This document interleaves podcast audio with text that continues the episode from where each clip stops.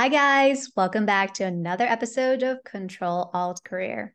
I'm your host, Jennifer Ong, and in this podcast, I interview people who have taken a leap of faith and pursued an alternative career path in Asia. If you don't know me already, I'm a two time career switcher and pivoted from BlackRock to fashion to now career coach, where I help high achievers unhappy with their perfect on paper job find direction in their career and pivot into a perfect for you career. So if this sounds like you and you're looking for some help, send me a message. All right, let's get into today's episode. Today, I have the pleasure of speaking with Sabrina Joseph, the co founder of Hunt Street, a secondhand luxury marketplace to find the best gems in Singapore and Indonesia. Before starting Hunt Street, Sabrina actually spent time working in hospitality and marketing and spent some time working at St. Regis and Ogilvy and Mather. Outside of fashion, she's also very involved in church and set up the Catholic Fellowship in Jakarta. So, how did Sabrina decide to move into secondhand luxury fashion and decide to build Hunt Street? I'll hand over to Sabrina now to share her story.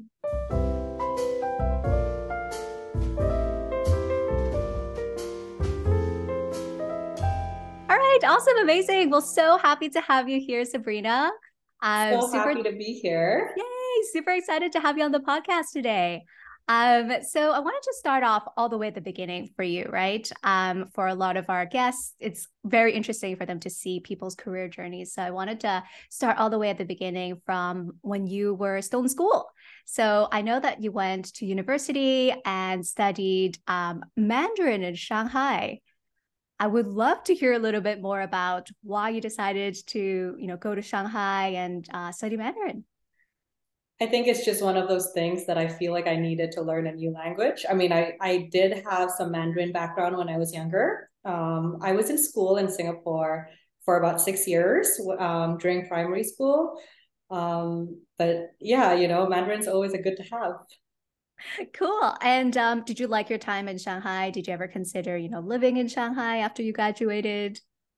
So I actually did. I love Shanghai, um, so much live, and I did look for a job. So I studied um, hospitality in Switzerland prior to that, and I was looking for a job in Shanghai in the hospitality industry, but I think I had a problem with my visa, my status. Mm. Um, so that that didn't work out, and I went back to Jakarta, where I'm from. Mm, okay, cool.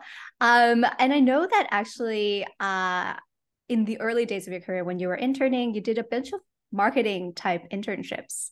Um, was that like an area that you you were interested in, like something that you were considering as a career? So my first internship, I did it at the St. Regis Hotel in Singapore, and at that time, it was an it was um, the opening team. So they just opened the hotel for six months, and I was one of the very first interns, and they only had a job opening. So usually interns from um, hospitality universities start off as operations. So you either take uh, F&B operations, which is service or kitchen, or you take rooms, which is front office or housekeeping. But at that point, the only availability was in marketing communications. And so I was a marketing intern in St. Regis, and I really liked it and thought, oh, maybe marketing is something that I would like to explore as well. So my next internship was in branding and advertising in Ogilvy and Mather. Mm. And I realized that maybe marketing is not for me. At least the agency life, because it was long hours, very, very long hours. And um, and I thought of going actually back to hospitality before I started Hunt Street.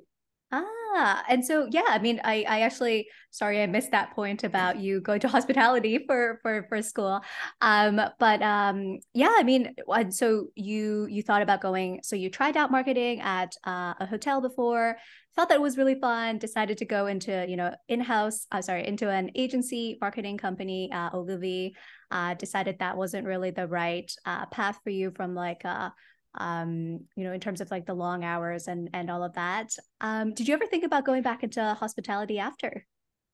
I did. So um, I think my dad had plans of opening a hotel. Um, ah. and I actually reconsidered that, uh, but then I stumbled upon, you know, this opportunity to start Hunt Street. and I thought, well, this is interesting. It's a little bit like hospitality, where you know it's kind of like a service.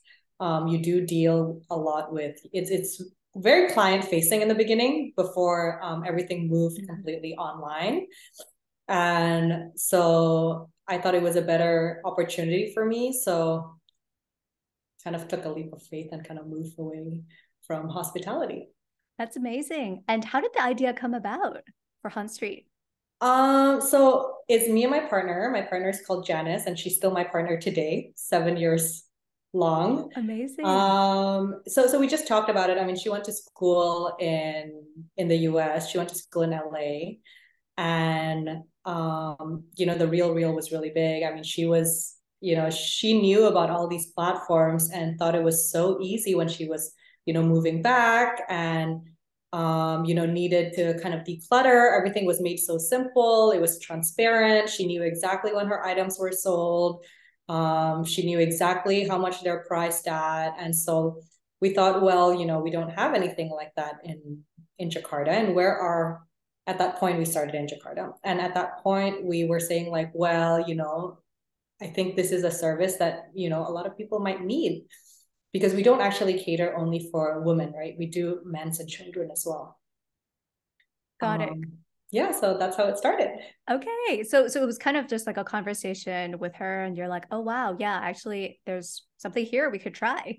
Yeah. I mean, it started off really small. It started off just an idea. Um yeah, we didn't even put in that much money. We didn't think it was going to be anything, you know, substantial. We thought, yeah, let's give it a try. So was it kind of just like a small little like side project or like a project at the beginning? You guys were like, yeah, let's just see what happens with this. Like, did you think like at that point in time were you like, okay, I'm gonna full time do this and like make this my job? Or were you like, oh, let's just see where this goes and you know, I'll probably look for another uh job somewhere else? Um, so I I've never been that kind of person. I feel like I'm an all in or all out kind of person. So when I do start something, I do give it my all. Um, I I didn't think it was going to be so big, but I did make it a full time thing for for me and for her. Mm, amazing. Yeah. Um, so in the early days, how did you guys get started? because you know a lot of times with these like two-sided marketplaces uh, you have to find all the consigners to consign the clothes and also all the people to buy the clothes. Um, what did you guys start off with? So I think we started, um, we got listers from our group of friends, our family and friends. So I think that was the easiest way. And actually, in such a niche market like luxury, I think that's the best way to go about it because um, it's word of it's word of mouth, right? When when someone is happy, they tell their friends, and and it's a lot it's a lot uh, faster that way because you get quality listers, you get quality uh, sellers, we, we call them. And so I think that's how it started. I do think the supply is always more important because whoever gets supply, good supply, you know, the buyers will come. It, uh, I mean, for buyers, it's just, you know, placing ads, it's just, you know, doing offline events, branding events, you know, getting your name out there uh, using influencers. It's a lot easier than actually getting supply versus supply is difficult because these are, you know, they're not just, you know, a notebook, right? They're, you know, a $5,000 bag and you need to really have their trust for them to part with those items or, you know, even trust you eh, or give you a 10% commission of that sale, which is still $500. And so and um yeah agree um and so for you guys when you guys were looking at getting friends to list was it hard to get them to list were they like oh yes like i've got actually like tons of stuff sitting at home. I've been meaning to clear it out. I was just gonna you know like donate them. Um here just take them. Or was it more like you had to convince them like why they needed to why they should sell it?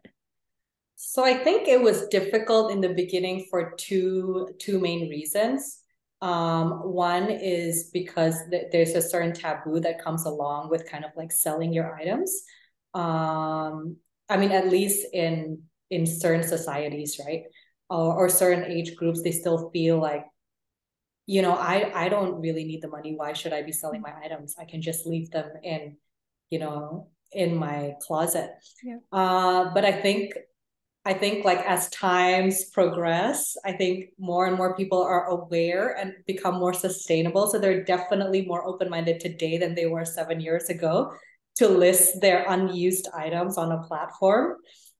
Um, the second, the second um, struggle we had with listers, I think, is um, because the concept of like taking a, a cut of like a commission is what wasn't that common in Indonesia back then.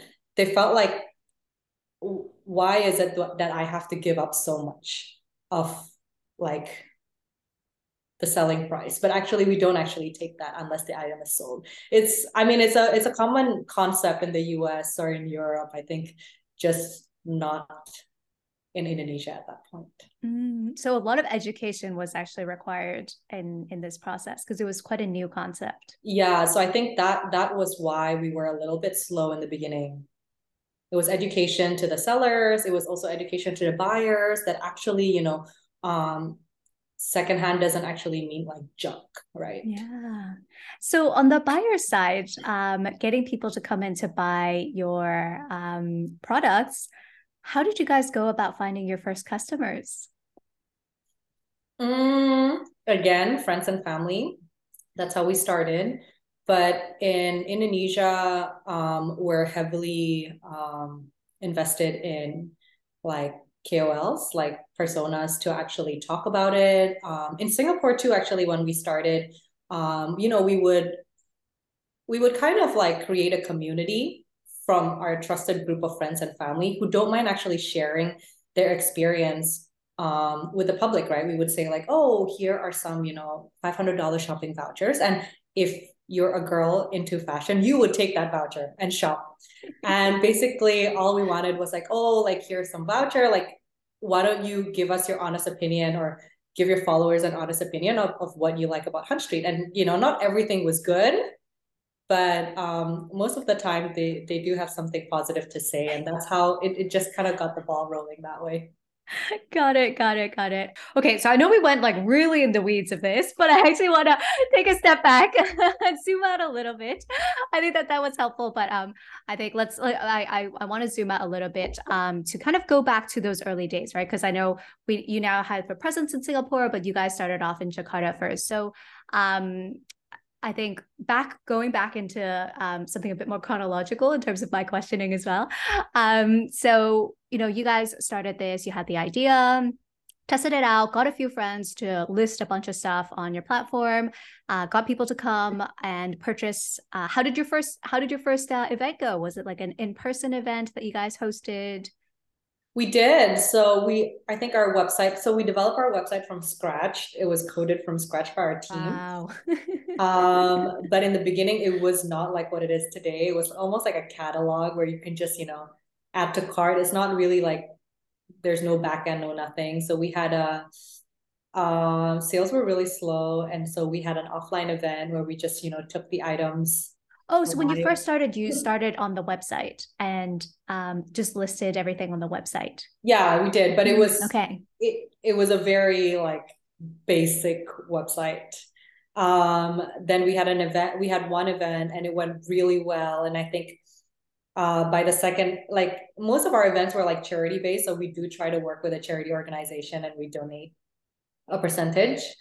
And then by the second event, I think our website crashed. Um, because there was like high traffic. So we had That's to amazing. really like make another website from scratch, which is the website that we have today. Mm, got it. Um, so so at that point, were you like like I mean like were you like okay like this has got legs this is something we can really do we can really grow this we can really expand it like what was that point for you guys um, so we had a goal, like every startup, small businesses, we had very small goals. So our goal was three transactions a day, which is like very, very small. And we said, like, okay, if we have three transactions a day, like we need to build like a proper system. And that was, I think, mid 2016, which is about a year after we started. Consistently, like three transactions a day for a whole month mm-hmm. or more. Mm-hmm. And so we said, okay, let's let's do this properly, right? Let's let's mm-hmm. let's build a proper team. Um, so oh, before that, I think yeah, before that, how big was the team and like was it just you and people, your like five? Like it was very very minimal. Like everyone was doing everything. Like we were doing product uploads, we're like doing everything. Like my partner was authenticating, we were pricing. everything was done like with the like maybe five six people that we had, right? Um, okay, so in the early days, you know, you guys were really hustling, like doing everything by yourselves. What were some of the first hires that you guys made? In Indonesia, it was different than in Singapore. Um, because when we started in Singapore, we already had a presence, like the market already knew about Hunt Street. So the for my very first hire in Indonesia was actually a PR person who eventually, you know, helped me do everything anyways, but his background was PR and marketing. Uh, Singapore, my first hire was an ops manager. Um, because Actually, I'm, cur- I'm, curious to know um, what why why was PR and marketing the first uh, hire that you guys made? Um, I do think it's like the most important. Mm. But but I mean that alongside like in in Indonesia it was that and the authenticator and appraiser. In Singapore, it was ops and the authenticator and appraiser. So mm-hmm. definitely like what was constant was the authenticator and appraiser because that is like mm. the key. Bread and butter. yeah, exactly. That's the key. But yeah, I, I do think like PR and marketing is really important for a small business. I mean, for nothing to be something. I think that that's so fascinating because I think a lot of people who start small businesses, they don't immediately think to hire like a PR marketing person and so I'm actually because I think they'd be like, oh, maybe I could just run some Facebook ads or like host an event and just tell my friends to come along. Um, and I do think that, and I wonder if that's what helped to really boost your brand up there. Do you feel hmm. like you guys investing in PR and marketing was really one way that you guys differentiated yourselves from some of the other players in the market? Maybe. I mean, uh, Perhaps. I mean, the brand definitely helps because it's the brand is all about trust, right? So you have you have to trust the brand, and it's easier to trust a brand than to trust no brand, right? But in terms of PR, I think it varies from industry to industry. Like in the luxury industry, especially in such a niche luxury industry, which is female luxury, it's it's very important to have a PR person, I think. Mm. So um, what what what were you guys quite deliberate in terms of like being in certain publications and getting your name associated with certain uh, publications or certain people or? So we did i i remember like i i don't really like interviews actually. I mean this is more casual but even then i got i got a little nervous. But i remember doing so many interviews when we first started for so many publications um, just to kind of talk about um, you know the business and you know so that when people when people hear oh what is hunt street at least they can put a face to it mm. oh this is the person that you know like built it yeah like or i can like chase her down if something goes wrong you know like feel free to call me if anything goes wrong but i think that helps like add the trust and mm. then mm-hmm. we did try to um kind of have like we've always been into community so we um we never call it like a community per se until recently but we always have that strong like community support from like a group of you know very loyal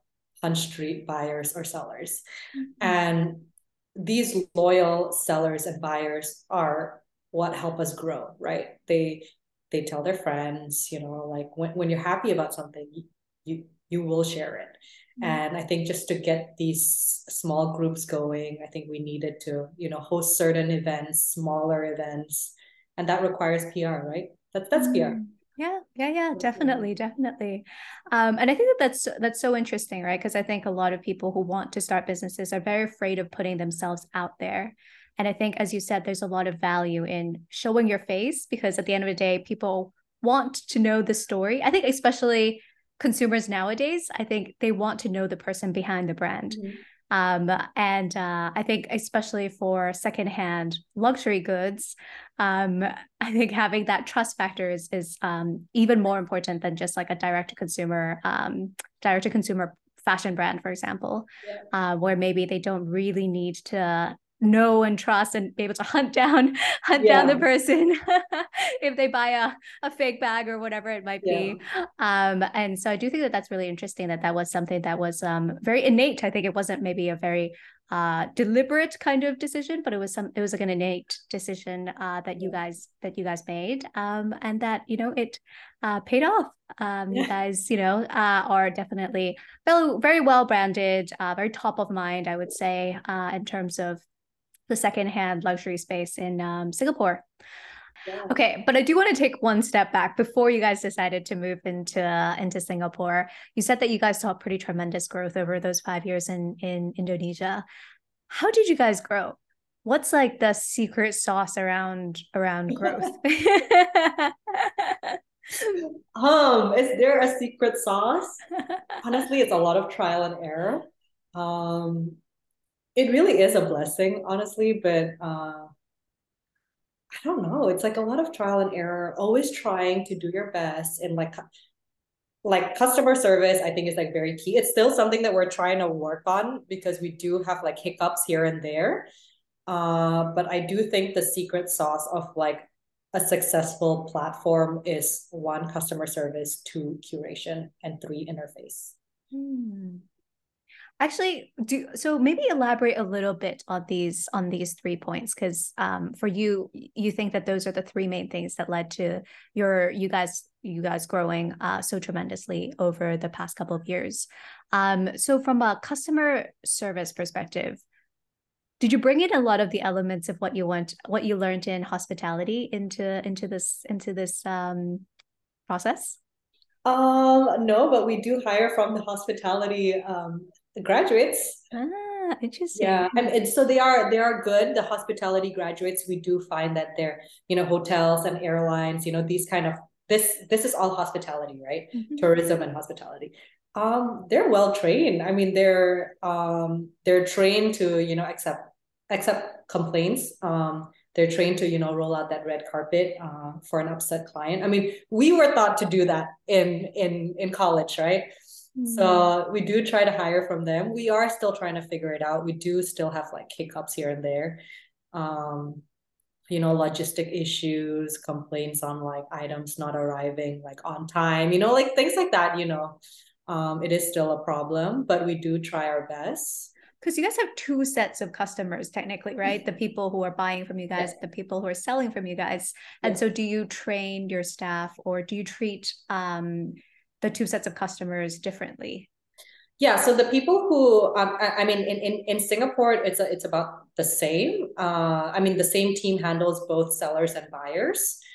Uh, because I feel like in Singapore, it's it's more common for people to shop online. They're used to it. They know exactly.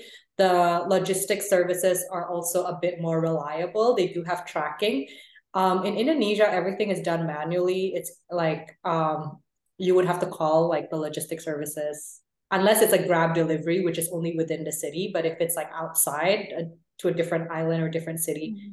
you need to kind of call uh, where's my item you know these kind of things. So they customers don't usually want to deal with this. They would just call up a Hunt Street uh, uh, you know like customer service and say where's my item? Mm, um, yeah so we do have two separate teams in Indonesia handling mm. buyers and handling handling sellers. Mm. So they they're used to like a certain they they handle certain sets of um of issues. Mm, got it.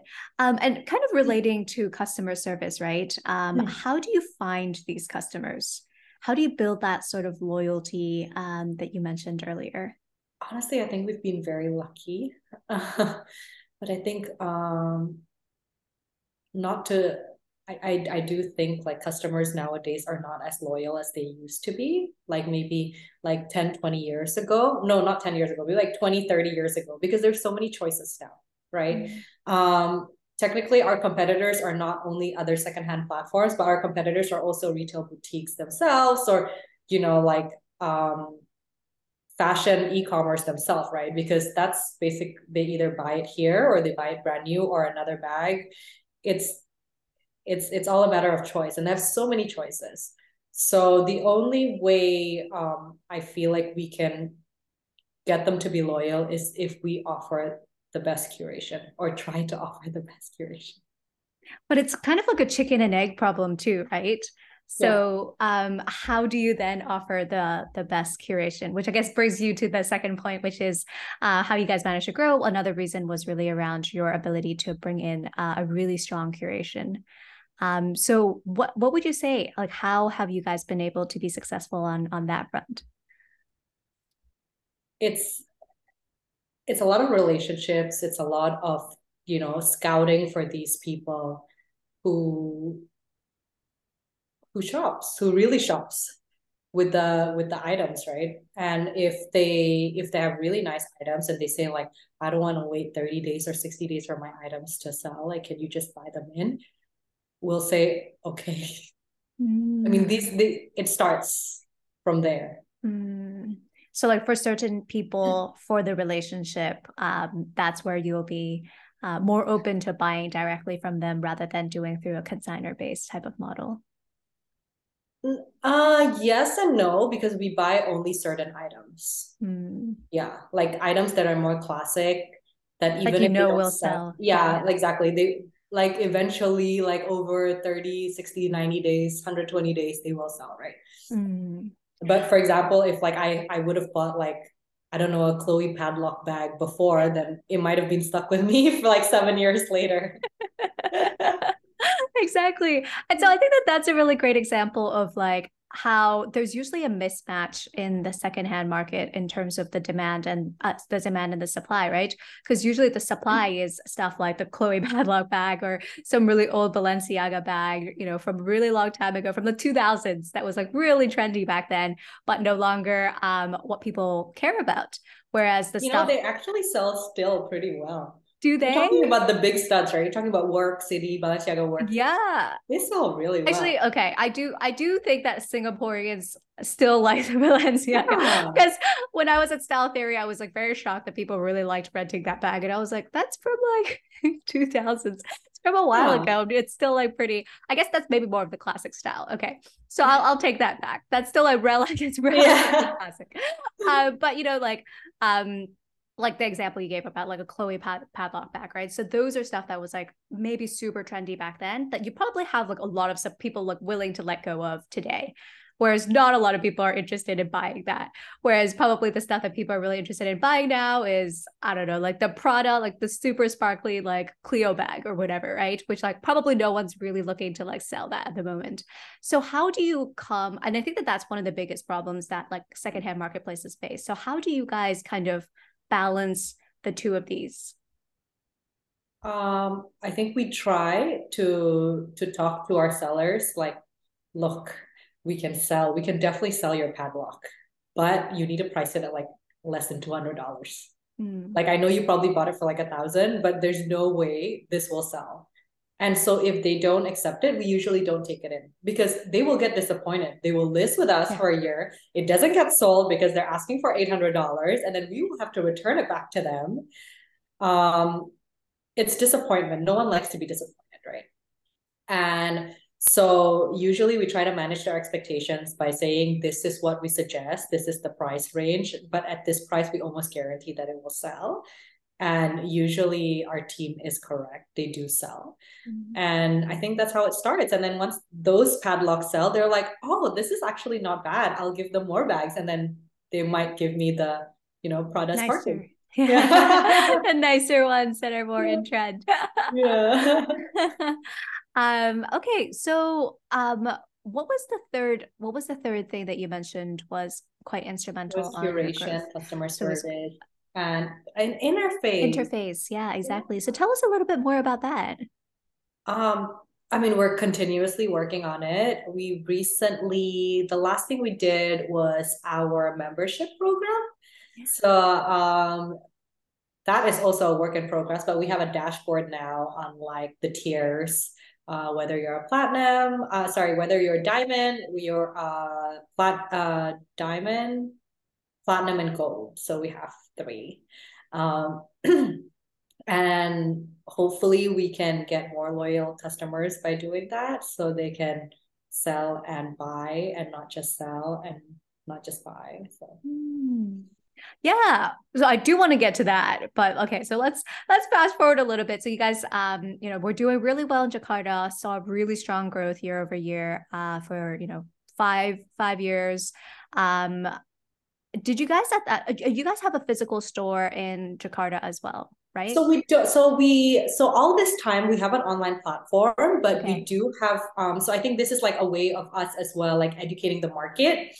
Um. Versus like in Singapore, I feel like it was it's so easy for people to just shop online and just check out you know get delivered if something doesn't fit they just return it like it's simple everyone knows about that concept in indonesia i think um, some there's a certain type of demographic who still prefers to see the item first before purchasing so we just recently developed this as well going back to interface we have the add to cart which is like checking out um, and we have the add to view which is you can click there can put in like you know Stella McCartney pants, uh, Louis Vuitton top, like an Hermes Birkin, and then you click view and you select your appointment.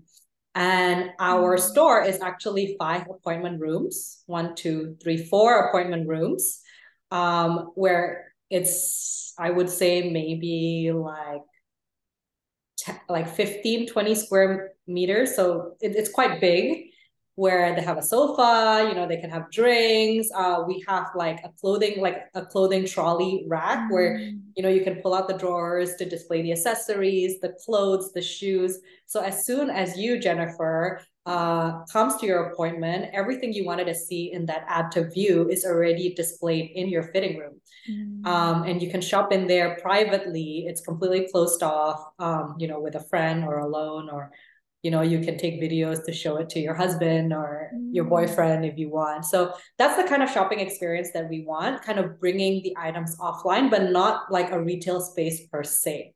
Mm. um so that worked really well for us. And then from there a lot of people say but you know like i want to see what else you have. Like mm. uh why don't you have a, a store? And we said oh we don't have a store because we have so many items. And also the items don't belong to us. So we don't want to be I mean, if they're your items, you list it with us. I I don't want to be liable for a scratch on your black Birkin, for example, because a customer uh, have long nails or something, right? Yeah. So like we don't we didn't really want to risk that having people come in and out. So we thought, well, why don't we try it out? So we just we just started the vault. We're like literally what we call the mm. vault, which is for our diamond members only. So they need to spend um, a certain amount every year to be a diamond member or sell a certain amount every year. And so they get access to this small space that we have. Um, it's not small, it's maybe about a thousand square foot, like hmm. 10, a hundred square meters. Mm. And um, they can view like our very, like our editors picks um, and they can view the items. And if they don't like any of those items, um, if they if they do want to come with their friends they can request for example like i want to have a shopping soiree and i want to see all these items and i'm going to invite my friends. So they can we can turn the whole place around just for whatever they want to see Mm, that's amazing. And I think that uh, when you mentioned like the five or four um, little like rooms, meeting room, appointment rooms, yeah, that I think is such a cool concept because it reminds me a lot of like the personal shopping experience that's usually seen as like very luxurious and yeah. like only tailored for like the really like lux- luxury shopper, right? Which like yeah. a lot of people aren't really exposed to.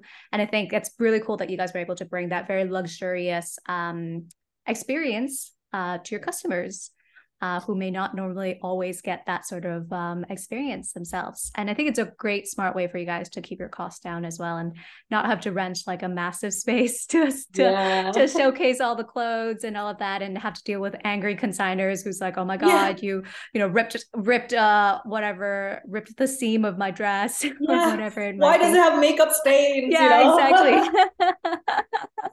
Um, um, in Singapore, it's different. Um, yeah, in Singapore, we say. don't have two separate. So in Indonesia, we have the warehouse, the office, and this offline appointment uh, space. In Singapore, um, cost is really high. So we just have one space, which is the warehouse that we open up for public if they want to come. Um, but most of the time, it's just a processing center where we do fulfillment, um, where we process the items. Our office is there. Everything is there. Yeah. Mm, okay, interesting. I'm interrupting my very own episode to let you guys know about my career coaching program that's designed to help you go from lost and frustrated with your corporate job to living and crushing it in your dream career. So if you're feeling unfulfilled, despite having that perfect, prestigious, high paying job, or if you're someone who's great at chasing and acing other people's dreams, but have no idea what your own dreams and goals are, well, today you're in luck. I'm sharing my three step framework to help you find your passion and get career clarity. If that sounds like something you would want, check out today's show notes to download the free guide now. All right, back to the episode. Okay, so so you know, um, you guys have been growing really well in Jakarta. You guys then decided to move to Singapore, opened a, you know, more of like an operations kind of um, uh, office, operations slash office that now also becomes like the space for your clients to come come view.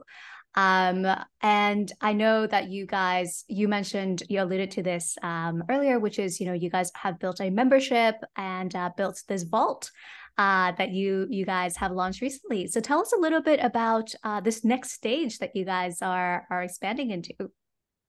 We're always uh, expanding. We're always uh, growing. I don't know where to start. Uh, in terms of offline, definitely the vault is a big investment. Um, it took us a long time to kind of conceptualize what kind of offline presence we have. I mean, we want to have. Um, on I mean, the appointment room's are already doing well on its own, but if we are to have a concept like store what would it be like right? So we decided to make it members only um as in you need to we don't disclose the phone number or the whatsapp or the email to anyone except for those diamond tiered members. So it's very very exclusive. Um it's like one group or one person per appointment for that whole space. So we do value privacy of the clients so that's that's one thing that i definitely want to grow um, this year in terms of offline. In terms of online i've always wanted to tap into the the smaller cities. Like in indonesia i do want to tap into the second to third tier like cities around indonesia not just jakarta. Um, in terms of Singapore, I really want to target like the professional working women because I feel like um, a lot of these women were kind of like not shopping or maybe they don't shop as much before uh, during the pandemic but now that they're back to work i do feel like they do or like back to social activities i feel like they they do need to wear you know more clothes. Um but the ongoing thing that i'm always trying to like like focus on in terms of like branding is like trustworthiness. We need to always brand ourselves to be the trusted platform. We're always transparent, like we won't cheat you. Um, it's if it's there, it's not sold. If it's not there, you have your money. Like it's not, you will never lose anything, right? Um, and on top of that, the sustainable aspect to it, because at our core, like secondhand fashion is sustainable. Like there's nothing more sustainable than actually wearing something like a hand me down from your mom, for example, right? Because you don't you don't buy anything new, you don't buy anything that's recently produced. It, you know, it's like, yeah, basically it's sustain. So that's what I'm trying to um get people to know more about Hunt Street, like in terms of the branding aspect. In mm-hmm. terms of the tech aspect, I think I want to grow um I want to eventually have a mobile app. Mm. I think that would be great. Mm. Um, also, working on the seller dashboard, um, allowing them to see like how much they've sold, how like how long more till they get to like the next tier. Um, making it more seamless in terms of like you know changing the prices like it's like automatic for example i do want to i mean we kind of talk about this briefly before we started the podcast i do want to eventually build a system where um, you know they can you know recognize the pictures uploaded by the mm-hmm. person um, to suggested price suggested uh, style i mean there, there's like so many things that uh, we wish to um, to work on but i think one step at a time. Yeah. And I feel like that's the exciting thing about running and yeah. growing a business is there's always new things to do and new things to learn mm. and new directions to take the company to, which is um, so exciting. Uh, your partner, I know that you mentioned that you guys were friends before. Um, and I know that the co-founder relationship really is so crucial in um, uh, a startup, right? Yeah. Um, so yeah, how did you find how did you find her? Has it affected your friendship? Because I know a lot of times they're like, don't get into business with someone that you're friends with. Um, would love to just hear your your thoughts. Um, so we were family friends. So I'm actually friends with her older brother. Mm-hmm. So our family has known each other for a very long time, and then um, so we go to the same church. I mean, basically, we're like we we've known of each other, but we were never that close before. It was kind of like oh hi bye. We would go to events together like maybe go for you know sometimes lunch together. But we definitely got a lot closer after working together. Um yeah it's it's really a blessing. Honestly it's like it's almost like fate. Like partners are very very hard to find. Um so just really have to pray for a good one. and that's amazing, right? That like you guys managed to go through all of this and and build this together. Um where are there certain things that now looking back you would advise other people to look out for in a co-founder? Um, I think the first thing to look out for is you need to find a co-founder who's so different from you. Don't find someone who's similar to you at all. Like me and my partner are so different. Like she refuses to be on in any magazine. She refuses to do any interviews. Like before, she was like, I don't want to do press conferences. I do not like to talk. And I don't like numbers. So I'm I'm the marketing person. I mean, I don't I don't, you know, love to calculate numbers, but she loves that. Um, you know, she doesn't really care about branding, she doesn't care about concept, she doesn't, I mean, to a certain extent she cares about curation but not so much um so she loves yeah she loves very different things than i do and i think that's what works mm-hmm. um so we don't really get in the way of each other so very complementary type of skill mm-hmm. sets you guys bring different perspectives and different strengths um yeah. to to the table um and i think that's so interesting right because sometimes it's hard to find someone who shares the same passion or the same interest as you but is so different so from different. you as well right and i think that mm-hmm. that's kind of the fine balance uh, and why it's so hard to find a good co-founder is it's hard to find someone who's passionate about the same topic as you um, but offer very complementary skill sets to you. Yeah, yeah it is. um, all right. So I'm going to shift gears a little bit to talk about um, motherhood and work. So I know that you have a kid, a kid, um, and so I know uh, for a lot of our listeners here, um, one of the big questions that we as women have is how do we balance, you know, work with our careers? Um, and so I wanted to ask you, how do you do it? I think um, you need a really good team. You need to learn to delegate. You cannot micromanage, and you just need better time management. Mm. Yeah. And do you feel like that kind of came naturally to you, or was it quite, or are you someone who is like, you know, very in the weeds of things and it was kind of difficult for you to learn to, to, to delegate? No, uh, I feel like I do delegate. Um, but I think the time management it's still it's still a struggle. I do try to manage my time better um, until today my son still asks me like oh why do you have to work? Like can you just stay at home? Can you just work when i'm in school? But he goes to school at like eight. Like my office is not open at eight. It opens at 10 by the time he's out of school. That's like when work is the busiest. But um, so like i do bring him to the office sometimes. Like for example when he has holidays like you know so other children might be in the playground like he's in the office like he plays he plays with my team members or he you know finds something to do mm-hmm. like eat a snack in there and you know i don't know talk to the bags i don't know but basically like i do think there is value in having your children see you work mm. so i i told him like no i'm not going to stop working you know mm-hmm. like why is it that i have to stop working and you don't ask daddy to stop working right no, exactly. And it, it's so true, right? And I think a lot of that happens because women haven't quite figured out um, how to balance all of this, right? And I think there's almost some societal expectation that it would be the woman who has to give up her career rather than the man who has yeah. to give up his career uh, for for the family. Um, yeah. And did you yourself face any of that sort of expectation beyond just, you know, your kid? Like, did you face any sort of kind of that sort of pressure, whether it was deliberate pressure or just kind of internalized pressure?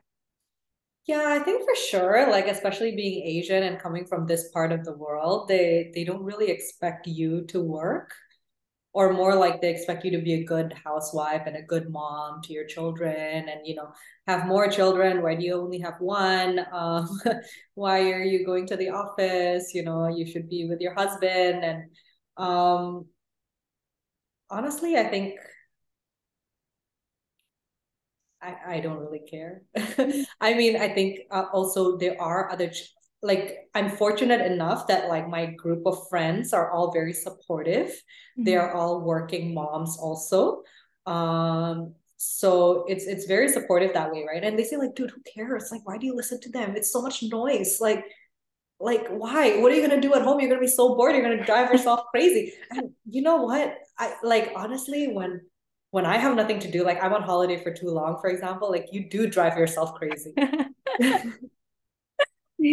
exactly. but I'm the same, but I, I can't speak for everybody.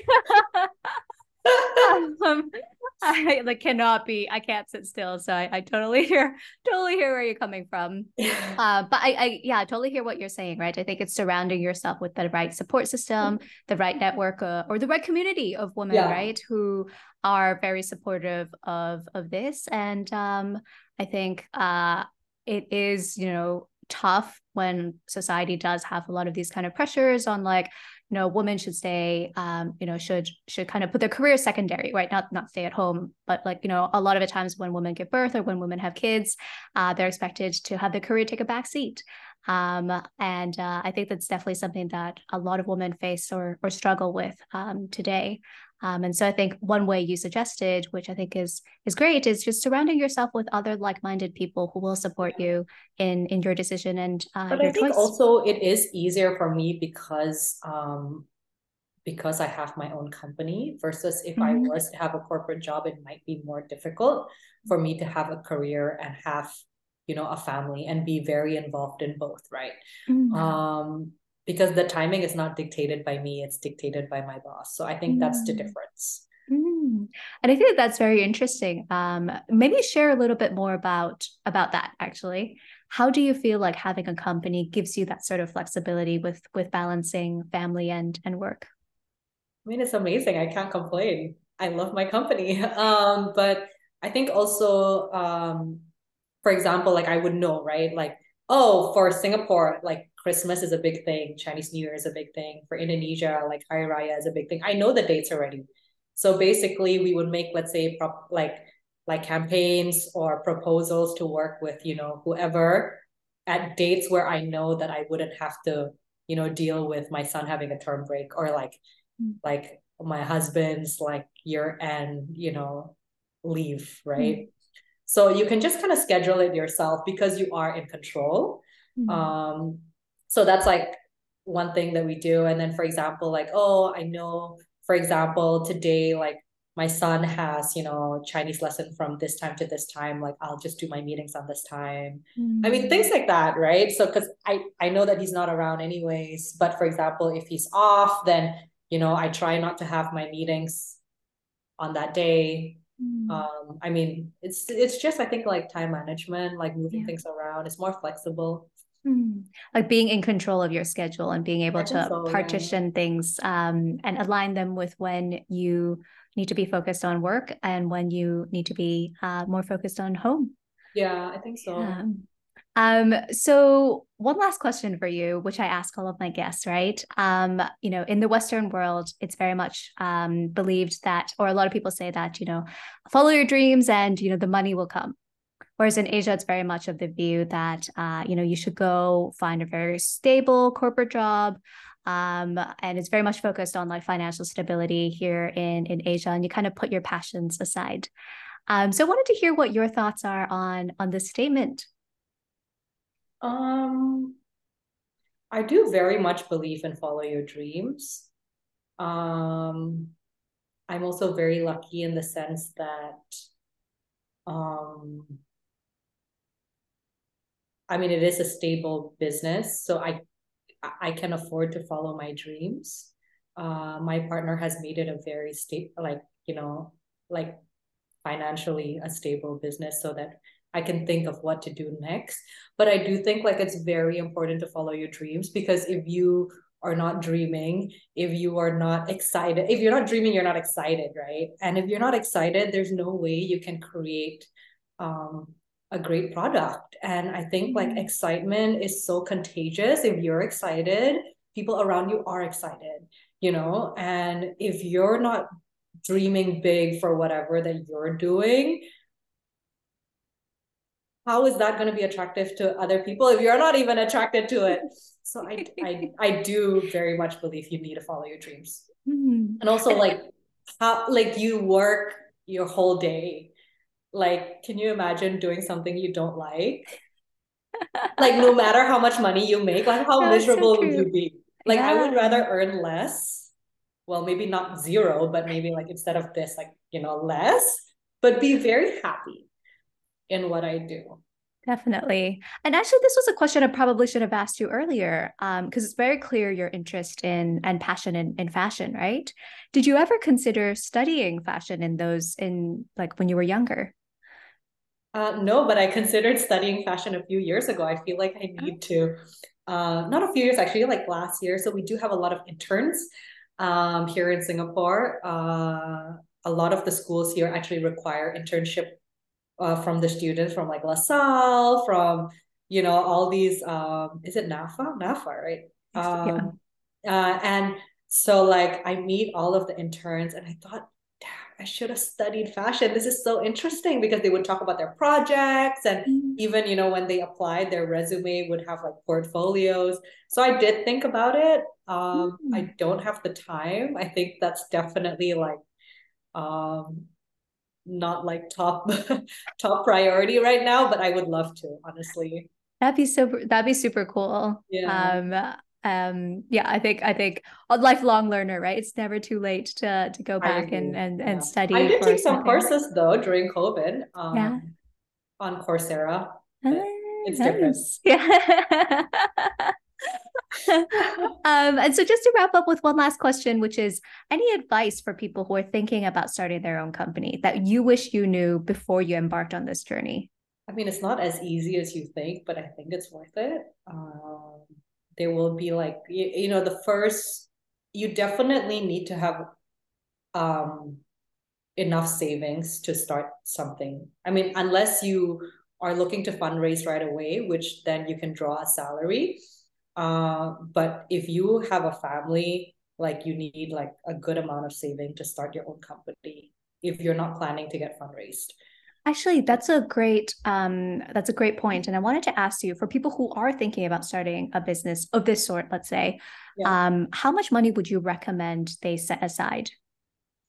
Um, when I start, like we only put in like a hundred k or something, something so small, um, to start a whole team in Jakarta, but that's also Indonesia, so maybe less mm. less capital there.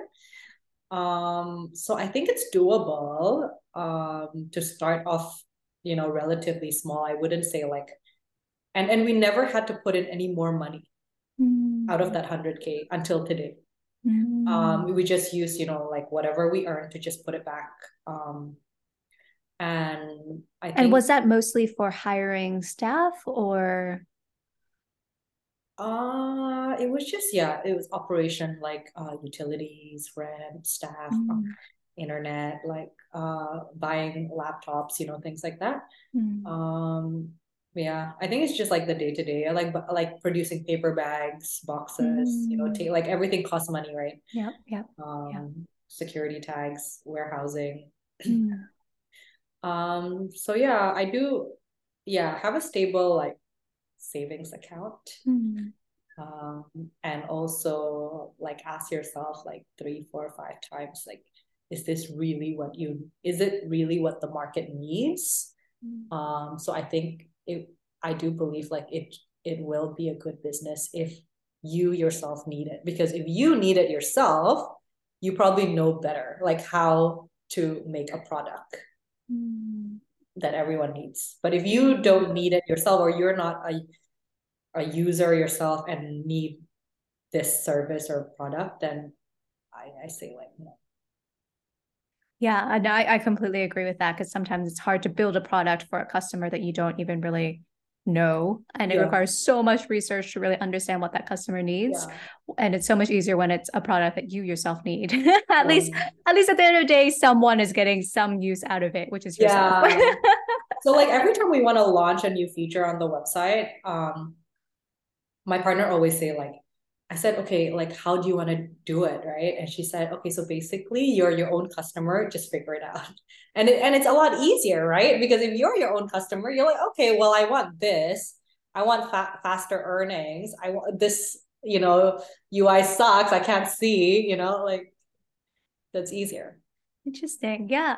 And I guess uh, one last question, um, which is how do you balance that with the business with what the business needs, right? Because sometimes you'd be like, as a consigner, I want to get more money paid out to me, uh, yeah. uh, whereas that may not really make sense from a business perspective. So, in situations like that, how would you you guys kind of balance that? Um. So we know that the like the seller would want like in this specific case, like they want the most, and um, the obviously the uh, the buyers want to pay the least amount of money for the same thing. Um, so we do try to benchmark it with whatever is available in the market. And if it is too high, we usually say like, no, I'm so sorry, we can't take it, right? Mm-hmm. Um, our our commission is also very fair. So if let's say it is a really nice item, we do suggest like, oh, so like I understand like you want like, you know, $10,000 for like your Chanel classic flap bag, but this is so used um, and we can't sell it for this much, but you can list it yourself, for example, mm-hmm. and you can earn a little bit more. So we take like, let's say only $500 mm-hmm. instead of a thousand dollars and they earn a little bit more, like meet halfway. I think it's always about like give and take. Um, when we can give, we always try to give, mm-hmm. uh, whether it be like, you know preferred rates um, through like different various uh, products that we have. Mm, better like customer service you know. It's always room for for uh, improvement. Amazing. All right. Um well Thank you so much, Sabrina. This has been so good chatting with you about this and seeing uh, your journey with building Hunt Street. Um, and uh, we wish you all the best in the next stage for you guys. Thank you. And thanks for supporting always. Of course, of course.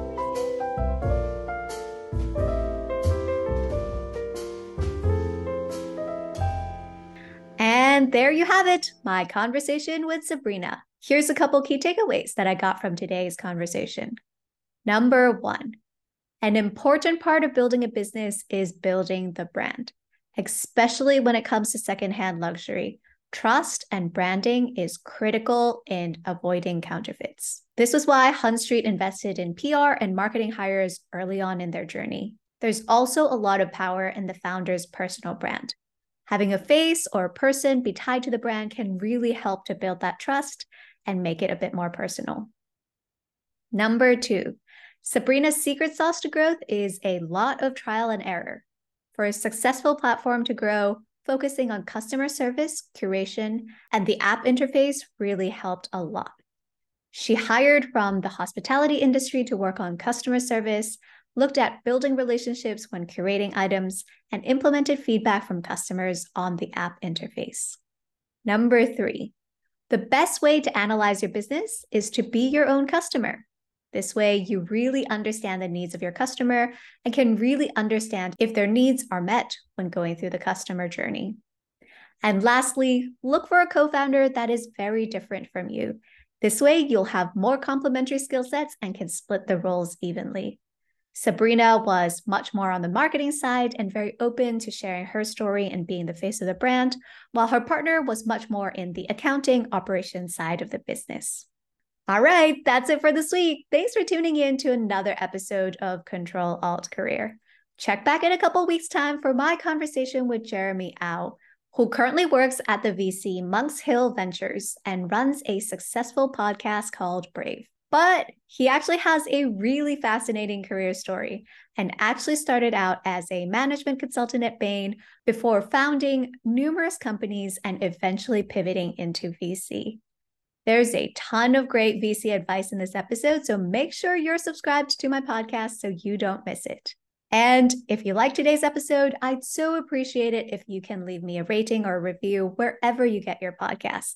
And share this podcast with a friend who maybe isn't so happy with their corporate job and need a little extra inspiration. Thanks so much for tuning in, guys. I'll see you guys back here in a couple weeks.